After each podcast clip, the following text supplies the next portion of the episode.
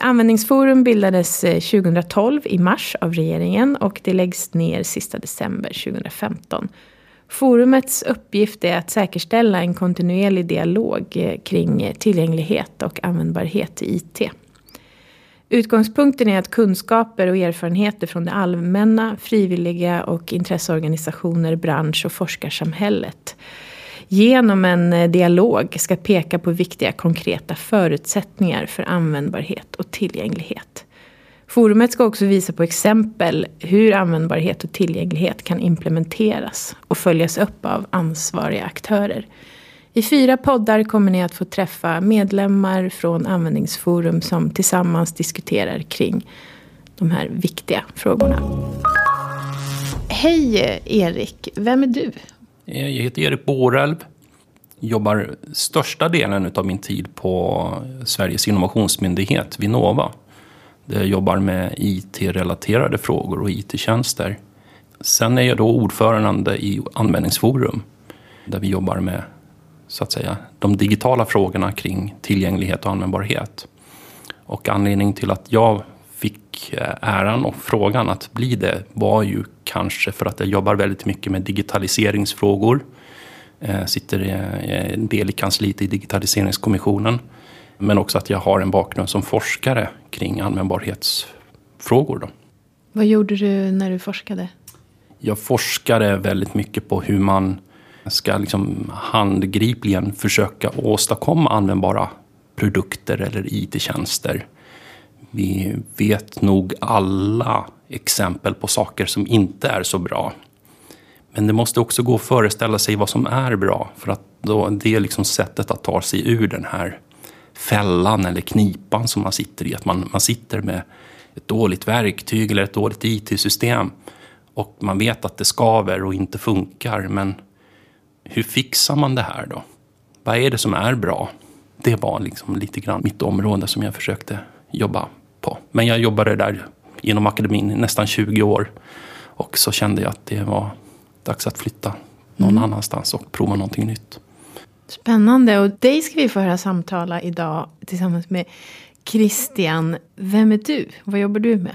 Jag är Christian Norlin. Jag jobbar på Ericsson på Ericssons forskningsavdelning. Jag tillhör en grupp som heter User Experience Lab som för tillfället håller på att genomgå en transformation och kommer förmodligen kalla sig själv för Strategic Design Group så småningom.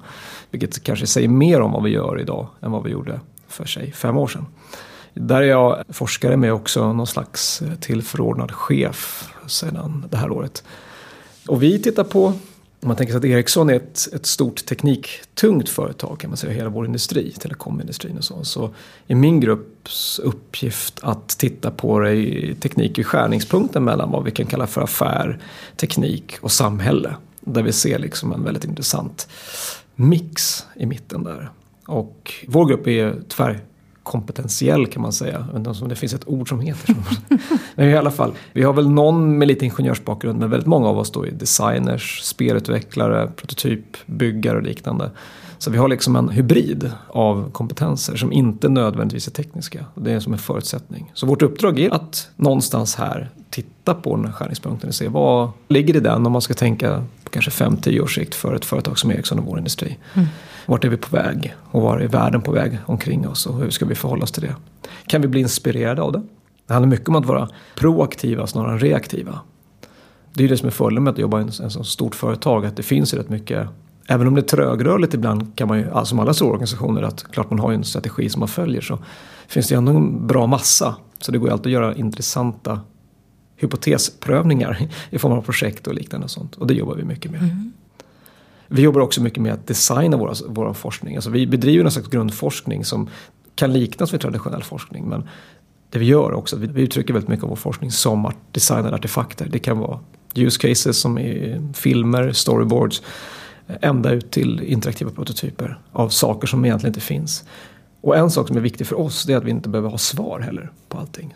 En hel del av våra resultat är faktiskt frågor som vi kan mata in i den stora Ericsson och säga men om det här i framtiden, om det här kraven från brukarperspektivet eller samhället, om det ser ut så här. Vad är, vårt, vad är vår respons? Hur ska vi agera? Hur ska vi se ut? Mm. Så det gör vi. Gud vad spännande det här kommer att bli. Det kommer att bli som våra möten som vi har haft på användningsforum. Jag ska bara säga kort att jag som ställer frågorna heter Eva-Karin Anderman. Och jag jobbar på stiftelsen Svensk Industridesign där jag projektleder ett eh, stort Vinnova-finansierat projekt. Eller det är inte så stort, det är ganska litet. Men det är mycket aktiviteter. Det heter People Powered Future och handlar om hur man kan beskriva design som strategisk resurs i samhället. Jag tänkte börja med att slänga ut en fråga som är lite up for grabs här. Användningsforum har ju funnits i tre år.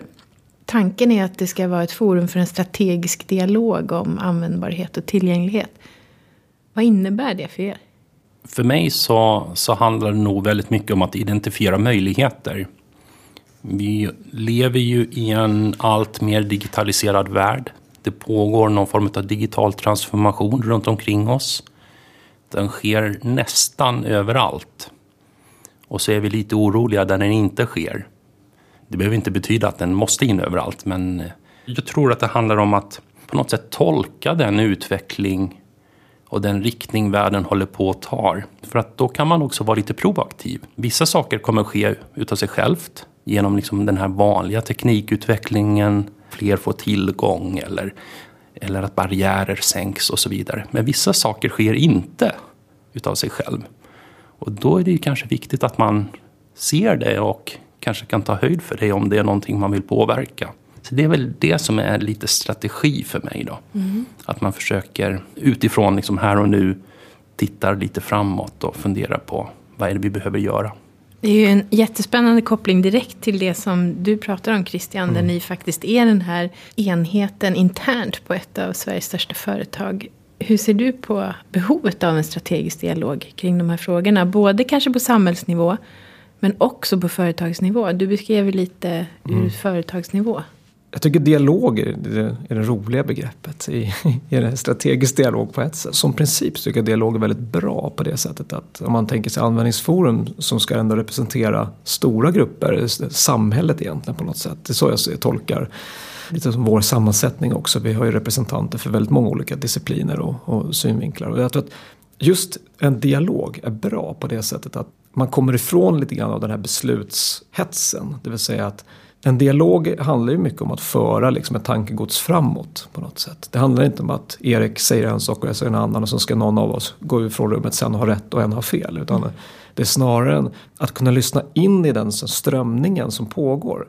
Den kan ju också ge möjligheten till att man ser synergier där man kan då se att det finns faktiskt kopplingar mellan olika synvinklar det är kanske bara att vi använder olika ord ibland eller vi kanske har olika tidshorisonter eller olika, vi skär problematiken på olika sätt men att det kanske finns väldigt mycket mer som förenar. Det tycker jag är intressant. Och just om man då talar om en strategisk dialog, det vill säga att man, man har en tanke om att, som jag ser strategier så gör man det. Det är ett sätt att arbeta kring en förändring helt enkelt. Där man ser, mm. men vad händer på sikt? Vad ser vi kan komma hända? Vad tror vi kommer kunna hända? Och hur ska vi förhålla oss till det? Och då tror jag det är ännu viktigare att ha just den här kontinuerliga dialogen. Sen finns ju också en risk att det, att det blir liksom en fikastund och inte så mycket mer. Där tycker jag att Användningsforum har varit rätt duktiga. Att vi har arbetat rätt aktivt kan man säga med att komma ut och engagera och på något sätt konkretisera en del av de här tankarna. Återigen inte som dogmer eller liksom en princip som alla ska följa utan snarare försöka få en dialog och redovisa för hur den här dialogen ser ut. För då tror jag det kan bli jättespännande. Det är intressant, förutsättningarna för dialogen och vi är ju inte en uttalad projektorganisation sådär så att vår dialog är rätt så öppen och det finns möjligheter att liksom välkomna rätt så många olika perspektiv. Mm. Forumet är ju 25 medlemmar och alla som sitter där är väldigt engagerade och kunniga mm. utifrån sin hemvist. Och det gör ju att det blir en väldigt strategisk dialog just eftersom vi kan mötas kring tillgänglighet och perspektivet oavsett vad man har för typ av jobb mm. eller verksamhet. Och det har ju varit eh, berikande och det är ju liksom en intressant arbetsform. För den är väldigt kunskapsbaserad, erfarenhetsmässig. Mm. Vi är väldigt engagerade i området. Det leder ju liksom till en slags överföring av perspektiv och tankar som inte riktigt låter sig fångas på andra sätt. Mm. Det är inte riktigt någonting man fångar så enkelt i en rapport. Nej. Vad har användningsforum betytt för er i era arbets situationer eller era plattformar? Det är ju speciellt när man jobbar liksom, mm, um, Andningsforum är ju ett offentligt forum då. Framförallt i regi av det offentliga på ett sätt. Och det som jag ser som den stora vinsten för mig och för, för Ericsson det är att man får en inblick i den värld, den omvärld som vi kommer att existera i. Jag tror nämligen att det här kommer bli än mer viktigt. Jag tror vi kommer se nya former av samverkan i framtiden. Speciellt inom ramen för digitaliseringen. Och då är det speciellt tycker jag, och jag tycker det är väldigt givande att kunna få de här inblickarna och kanske också då, ja hur ska man säga, man, man kan skära lite djupare i olika sektorer. Man träffar representanter för olika intresseorganisationer till exempel som annars inte riktigt kanske når fram. Det blir som att man får en bättre upplösning på kartan och man kan upptäcka nya områden som jag tycker är väldigt intressant. Jag som ordförande, jag försöker väl styra på mitt sätt också att slänga in lite intressanta frågor från eh, vår uppdragsgivare då. Vad är det offentliga åtagandet kring tillgänglighet och användbarhet? Vad, vad bör Sverige göra? Alla måste ju göra sitt från sitt perspektiv och näringslivet har ju sina uppgifter och det offentliga har sina och eh, frågan är liksom, hur kan man jobba med de här sakerna? Och det får vi ju fram väldigt bra nyanser kring när vi sitter mm. så pass många erfarna experter och och eh, diskuterar, låt oss säga, hur är det att resa kollektivt? Då får vi väldigt bra uppfattning om vilka utmaningar det medför och vad det är som skulle kunna göra den här uppgiften enklare. Mm. Och så, så kan man utifrån det då särskilja vad det är det offentligas ansvar till exempel kring en sån fråga. Hur spelar det roll då i din plattform som du har på den övriga tiden då, där du jobbar på Vinnova till exempel? Ja, det, det är ju någonting som man lär sig av. Man identifierar ju utmaningar, som det heter numera. Man får en känsla för vad som är enkelt och svårt att korrigera eller justera eller åtgärda på något sätt. Mm. Och då kan man ju försöka föda hem det till sin organisation. Eller då, som, som det heter, då, jobba strategiskt mm. med att få beslutsfattare eller andra aktörer att ta sig an de här frågorna eller vad man nu har för avsikt med det. Och det är ju väldigt långa, långsamma processer oftast när man jobbar med den här typen av strategi. Då. Mm. Så man måste ju ha en engelsk tålamod också. Ja, men det, gäller, det gäller ju även för oss som kommer från ett, ett stort företag. Så att säga. Jag kan ta kollektivtrafiken som ett jättebra exempel. Där gjorde vi ju en riktad aktivitet tillsammans med Konstfack i Användningsforums regi. Då, som har varit väldigt intressant för oss att vara med i. För att där kan man ju få en unik inblick från en relativt neutral plattform. Där man då kan ta in många olika typer av synsätt från brukargrupper, från det offentliga och så vidare. Det som hände i den processen just i det projektet var ju att vi var ju med absolut inte med några systemskisser utan vi var där som jag och några till och lyssnade och bidrog i workshops och liknande och lyssnade framförallt på brukarna tillsammans med de här designerna från Konstfack och så. En hel del av de sakerna som dyker upp där det är sånt som vi tar med oss in sen när vi tittar på kanske nästa generations mobila nätverk, 5G till exempel. Den standarden håller på att sättas nu. De nätens karaktärsdrag håller vi på att forma nu. Min grupp har en roll att spela där. Och där till exempel har jag ett par konkreta saker som kommer från de workshopsen som jag tar med mig in. Inte för att jag är en hyvens kille utan för att jag helt enkelt ser ett behov som jag faktiskt kunde verifiera i den här dialogen som vi hade i det projektet.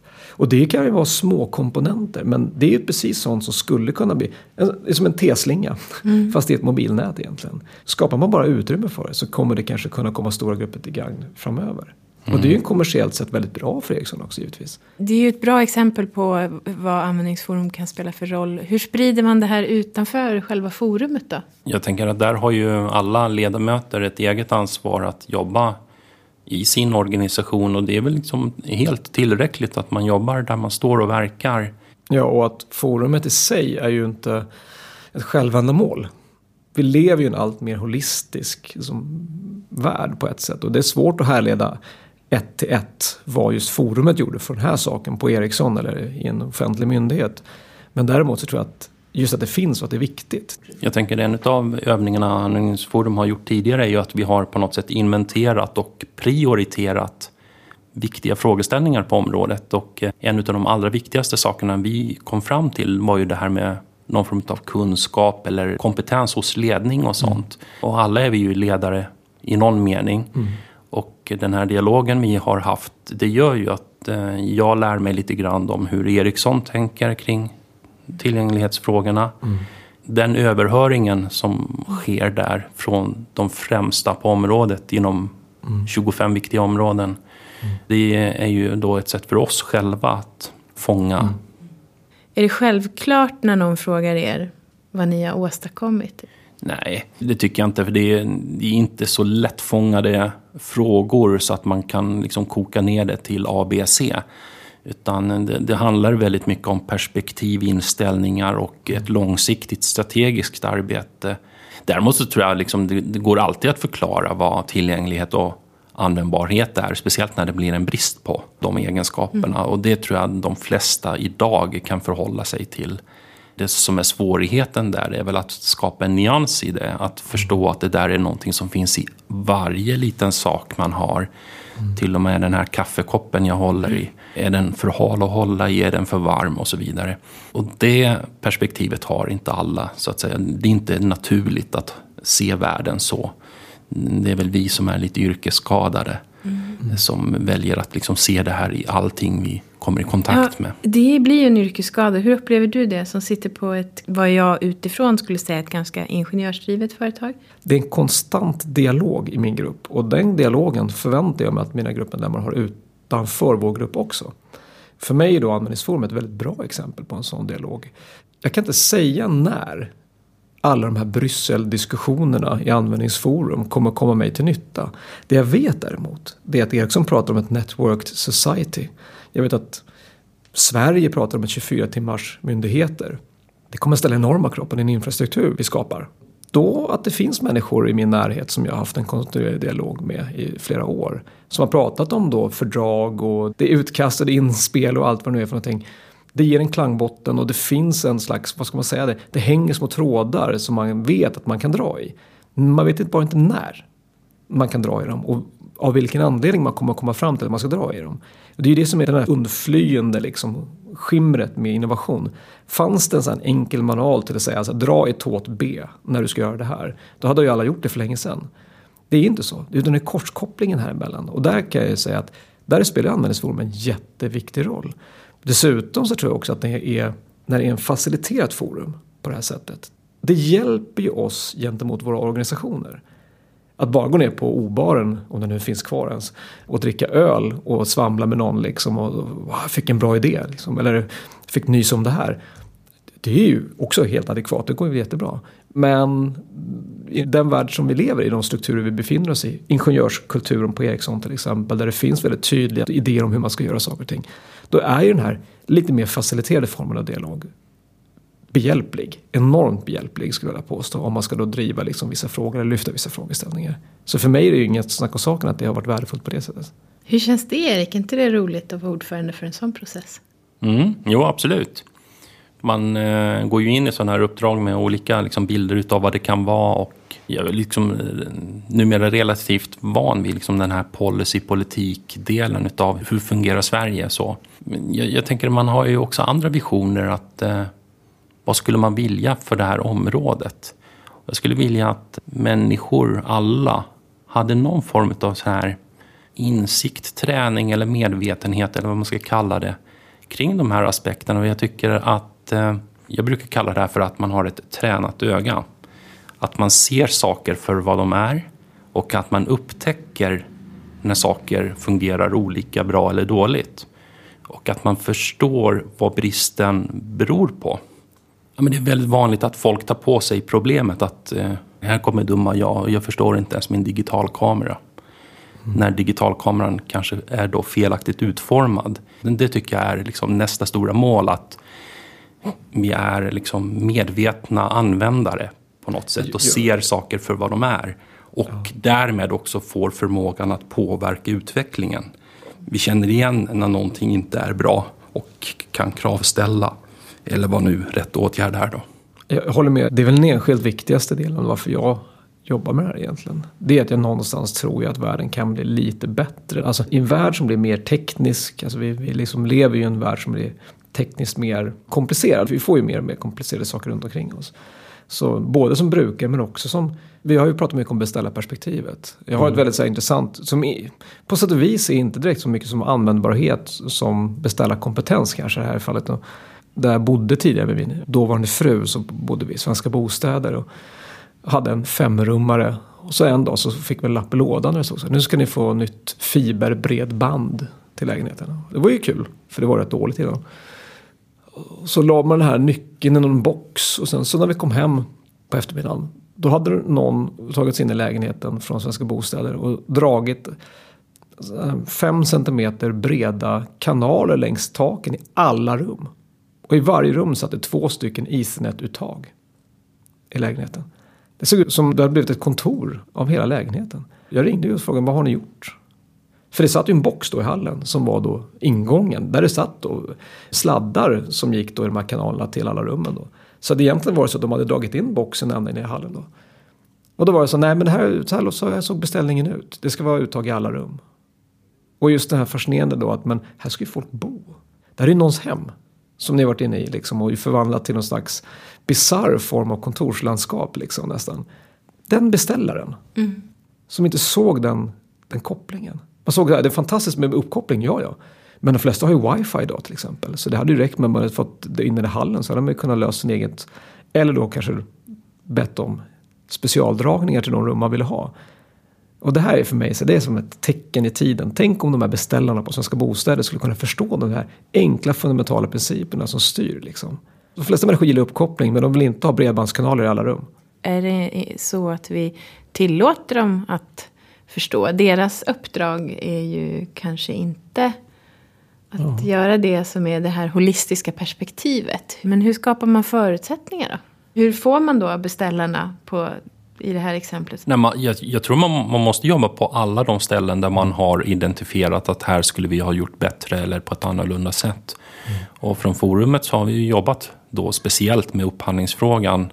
Speciellt det offentliga köper ju väldigt mycket system. Man verksamhetsutvecklar också genom att köpa sig tjänster eller produkter eller stöd. Det är så verksamheter bedrivs, att man köper funktioner i någon mening. Och, därmed så blir det liksom en central knutpunkt för att åstadkomma en förändring. Mm. Och upphandling, det vet alla som har hållit på med det, det är erkänt svårt. Och ibland då så finns det kanske en tendens att göra säkra, enkla saker för att underlätta sitt eget. Och därför har vi försökt jobba med den frågan lite extra mycket. Då. Vad är de viktiga strategiska frågorna för framtiden för att koppla det här sättet att tänka till samhällsutveckling? Jag tror en, en, en fråga som många i forumet, då, inklusive mig själv, brinner väldigt mycket för det är ju digital arbetsmiljö. Jag tänker att oavsett vad man än jobbar med så kommer man vara rätt så digital i sitt arbete. Vi vet också att vi kommer att behöva kanske jobba väldigt länge och att man kanske också byter karriär därmed. Och att världen också förändras, så att arbetsuppgifter förändras med åren. Här i finns den stora utmaningen. De viktigaste strategiska frågorna, om jag kliver liksom ur Ericsson-rollen lite grann och tittar mer på användarperspektivet. Jag har ju två frågeställningar som jag tycker är otroligt viktiga. Det ena är ju hur vi ser på hur vi utbildar de som ska skapa vår framtid. Ska jag vara lite krass så kan jag säga så här. Man reducerar humanism till att vara språk och i bästa fall bild. Liksom. Men bild behandlas ju stuvmoderligt som sör liksom, i grundskolan till exempel. Jag har ju barn i, i grundskoleålder. Och där man liksom på något sätt tycker jag missar chansen att skapa kanske lite mera jag ska inte säga kompletta människor, men, men holistiskt tänkande människor. Det vill säga att man kan vara både logisk och kreativ på samma gång. Det är ju det som jag ser som kommer vara den stora, stora tillgången. Man kanske inte kan vara allt i samma person, men att man är på något sätt i en värld där man kan förstå fördelarna med de olika sätten att skära liksom verkligheten. Men tror du inte att en del i svaret på det som du försöker beskriva här är att vi ska inte vara de här passiva konsumenterna utan vi, vi ska också ha någon form av kunskap, alltså på någon nivå så att vi själva också kan vara producenter och oh, utveckla de stöd vi själva behöver. Det tycker jag absolut. Men jag kan tycka ibland så här, jag tittar på hur eh, skolväsendet ser ut och jag undervisar ju en del på högskolor och sånt där också. Och det är ju fortfarande väldigt silotänkande liksom. Och jag, jag är väldigt mycket inne på att det här med kreativitet och estetik. Men estetik inte bara utifrån färre form utan att, att förstå kanske filosofi och, och egentligen empati. Mm. Empati det är en väldigt bra förutsättning för användbarhet, mm. att skapa användbarhet till exempel. Att man klär sig in i någon annans upplevelse av saker och ting. Det är det ena. Det andra som jag tror är den stora, stora jätteutmaningen vi har. Det är den här linifikationen av samhället idag. Liksom, där vi lever i någon slags bisarr Excel-värld där mätbarhet är överheten på något sätt. Det kanske inte går att mäta allting. Eller så sagt så här, det går nog att mäta allting. Men mätbarhet, att man mäter någonting och för in det i ett Excel-ark eller vad nu man gör. Det kanske inte ritar upp den tredimensionella holografiska effekten av det man gör. Så mäter man saker och ting i två dimensioner så missar man kanske många andra dimensioner som det faktiskt möjliggör. Jag träffar jättemånga studenter som läser tvärvetenskapliga utbildningar. Mm. Och de eh, uttrycker ju på något sätt en frustration i att de inte kan svara på frågan vad ska du bli? Mm. Det finns ändå den förväntan att man ska bli någonting, att man ska kunna beskriva. Och då mm. blir det ju just det här som du Christian pratar om.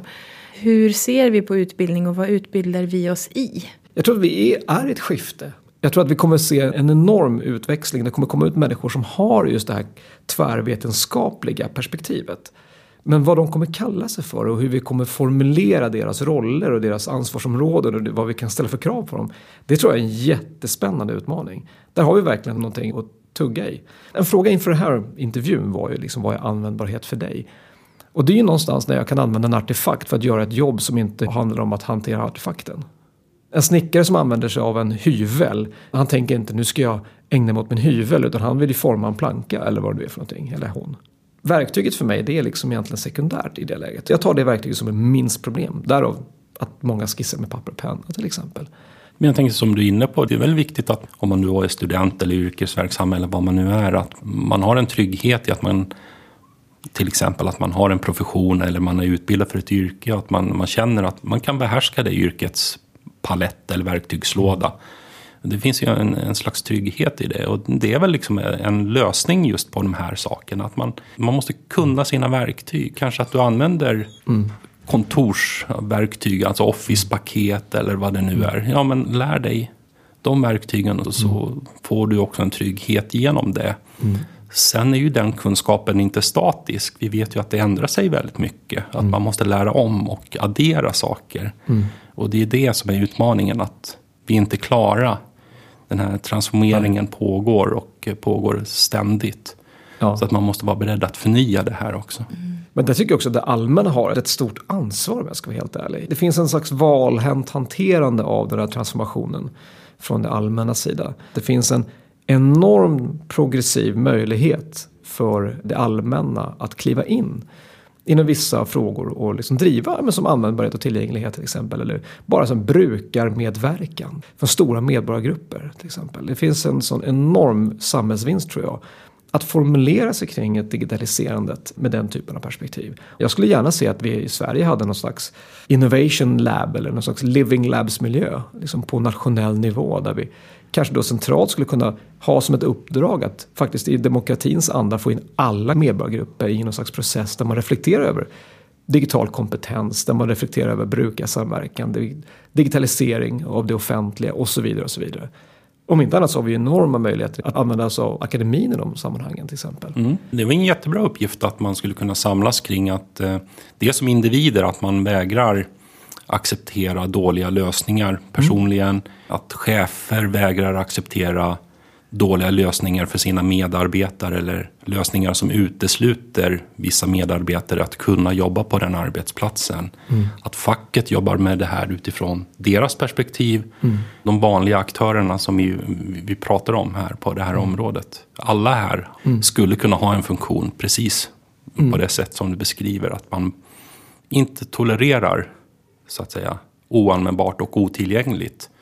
Eh, när vi ser det. Lite som att vi tar ett samhällskommando också över vissa delar. Inte så vi kan styra, vi behöver inte ha policy som gör att man inte får göra si eller så. Utan att man kontinuerligt jobbar med de här frågorna tycker jag. Det skulle vara fantastiskt intressant. Jag vill ju bara också tillägga här att jag tycker att vi har sett en fantastisk utveckling. Så för mig är det liksom möjlighetsbaserat ja. och jag tycker redan att, att det, det positiva överväger starkt för min del. Och eh, genom digitaliseringen har vi otroligt bra förutsättningar att inkludera fler ja. och göra väldigt bra lösningar. Erik, om du fick spåna lite. Vad är viktigt att göra? Vad kan vi göra när det, det, handlar om det, det det är här? viktigt att man gör någonting. Man lär sig genom att göra och testa. Jag tror att det finns jättemycket saker man kan göra som individ eller grupp eller arbetsplats eller vem man nu associerar sig med. Jag tänker själv att man kan börja protestera och ställa frågor kring saker, varför de är så som de är. Och börja agera lite därefter. Och eh, det vore ju jätteroligt med någon form av folkuppror. Man försöker utrota dåliga saker i vardagen på något sätt. Vad nu det skulle vara då. Men saker som inte levererar det de är satta att göra. Och att man liksom slipar på att ta bort de här bristerna eller felen som vi är liksom omgivna av. Jag jobbar själv då på Vinnova med att ge stöd till det som är viktigt för innovation, alltså nya innovatörer, makers och makerspaces, som är då liksom oftast unga personer, men någon form av uppfinnare, personer som har idéer kring lösningar och så experimenterar de själva. Istället för att gå på stan och köpa en sak så kanske man 3D-printar den här grejen. Och det ligger ju en stolthet i att ha gjort någonting själv. Precis det perspektivet skulle man kunna föra in på vilken arbetsplats som helst eller vilken organisation som helst. Att man som organisation kan avsätta lite tid och resurser och lite stöd för att ställa sig frågan vad är innovationer för oss? Hur kan vi göra saker bättre? Det finns ju uppenbara möjligheter inom kommun, skola, vård att just göra sånt här systematiskt arbete. En del kallar det för living labs och vården kallar det för innovationsslussar. Det där är ett intressant sätt att liksom göra verkstad utav sådana här tankar. Det ger ju personer lite så här egenkontroll. Man blir väldigt stark utav det och man förstår bättre hur man kan så att åstadkomma bättre saker. Jag tror det vore ett intressant sätt att jobba. Jag har nästan lika positiv syn på världen som Erik här. Men personligen så är jag ohyggligt trött på undermåliga tjänster och undermålig teknik. Det mesta av det vi gör idag det är kod, de tjänster vi pratar om.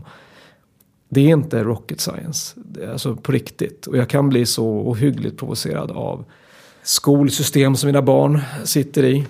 Idag till exempel. Jag kan bli så otroligt provocerad av beslut som fattas på principer som är så uppenbart skeva utifrån den verksamhet de ska stödja egentligen.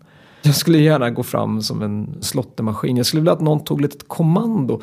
Men inte kommando på så vis att någon ska peka med hela handen och säga det här är rätt och det här är fel. Men snarare då kanske driva någon slags brukar inspirerad eller brukar, mm, vad ska man säga, people power future modell liksom. Där man verkligen systematiskt arbetar med, med goda exempel, visa på vad man faktiskt skulle kunna göra. Jag skulle personligen, ge mig ett API till Stockholms stads skolsystem. Så lovar jag er att jag skulle kunna på en veckas tid tillsammans med en kollega bygga någonting som slår allting som finns idag. Utan problem. Av den enkla anledningen att inget av de system som vi har sett, som vi använder med barn i grundskolan, något av mina kollegor och jag, det här är alltså vår stora käpphäst på jobbet när vi fikar, mm kommer ju utifrån ett reellt behov. Vi har tre olika system dessutom. Det är fullständigt vansinne. Och det är ju skattepengar som man har betalat. Det är ju inte gratis de konsulterna som tagits in och gjort det här. Och det provocerar ju så hyggligt. Och där tror jag man skulle kunna göra jag, jag kan slå vad om att på mina barns skola så skulle vi kunna få ihop en brukargrupp på hundratals personer på en gång. I ren desperation om inte annat. Och vi skulle kunna bygga det här, för det är kod. Det som du beskriver är ju just det här att man ska ta, göra verkstad utav svåra ja. problemområden, att bjuda in fler aktörer och de som har eh, lösningar eller förslag till lösningar och de som har förmåga att bygga lösningarna. Mm. Och det här som du beskriver att det finns dåliga saker, vi kanske borde införa någon sån här, jag vet inte om metaforen är korrekt, men som Toyota har, att det är okej okay att dra i snöret som stoppar löpande bandet och säga att här är det någonting som inte är bra nog. Vi, vi måste fixa felet och sen jobbar vi vidare efter det. Mm. Jag tänker bara på arbetsplatser, så jag tror alla arbetsplatser har någon form av det här som kallas för skugg-IT.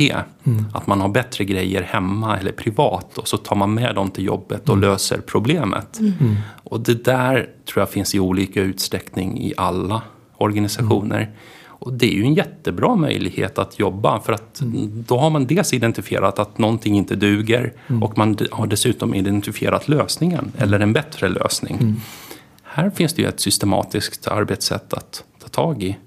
för en arbetsorganisation om man väljer att öppna ögonen och, och, för det. Det är lite jobbigt. Det och, för, och för det offentliga också, ja. tror jag. Alltså jag tror att vi skulle kunna anamma det. Men, men då har vi problematiken då med det här med vad ska det offentliga konkurrera med det privata?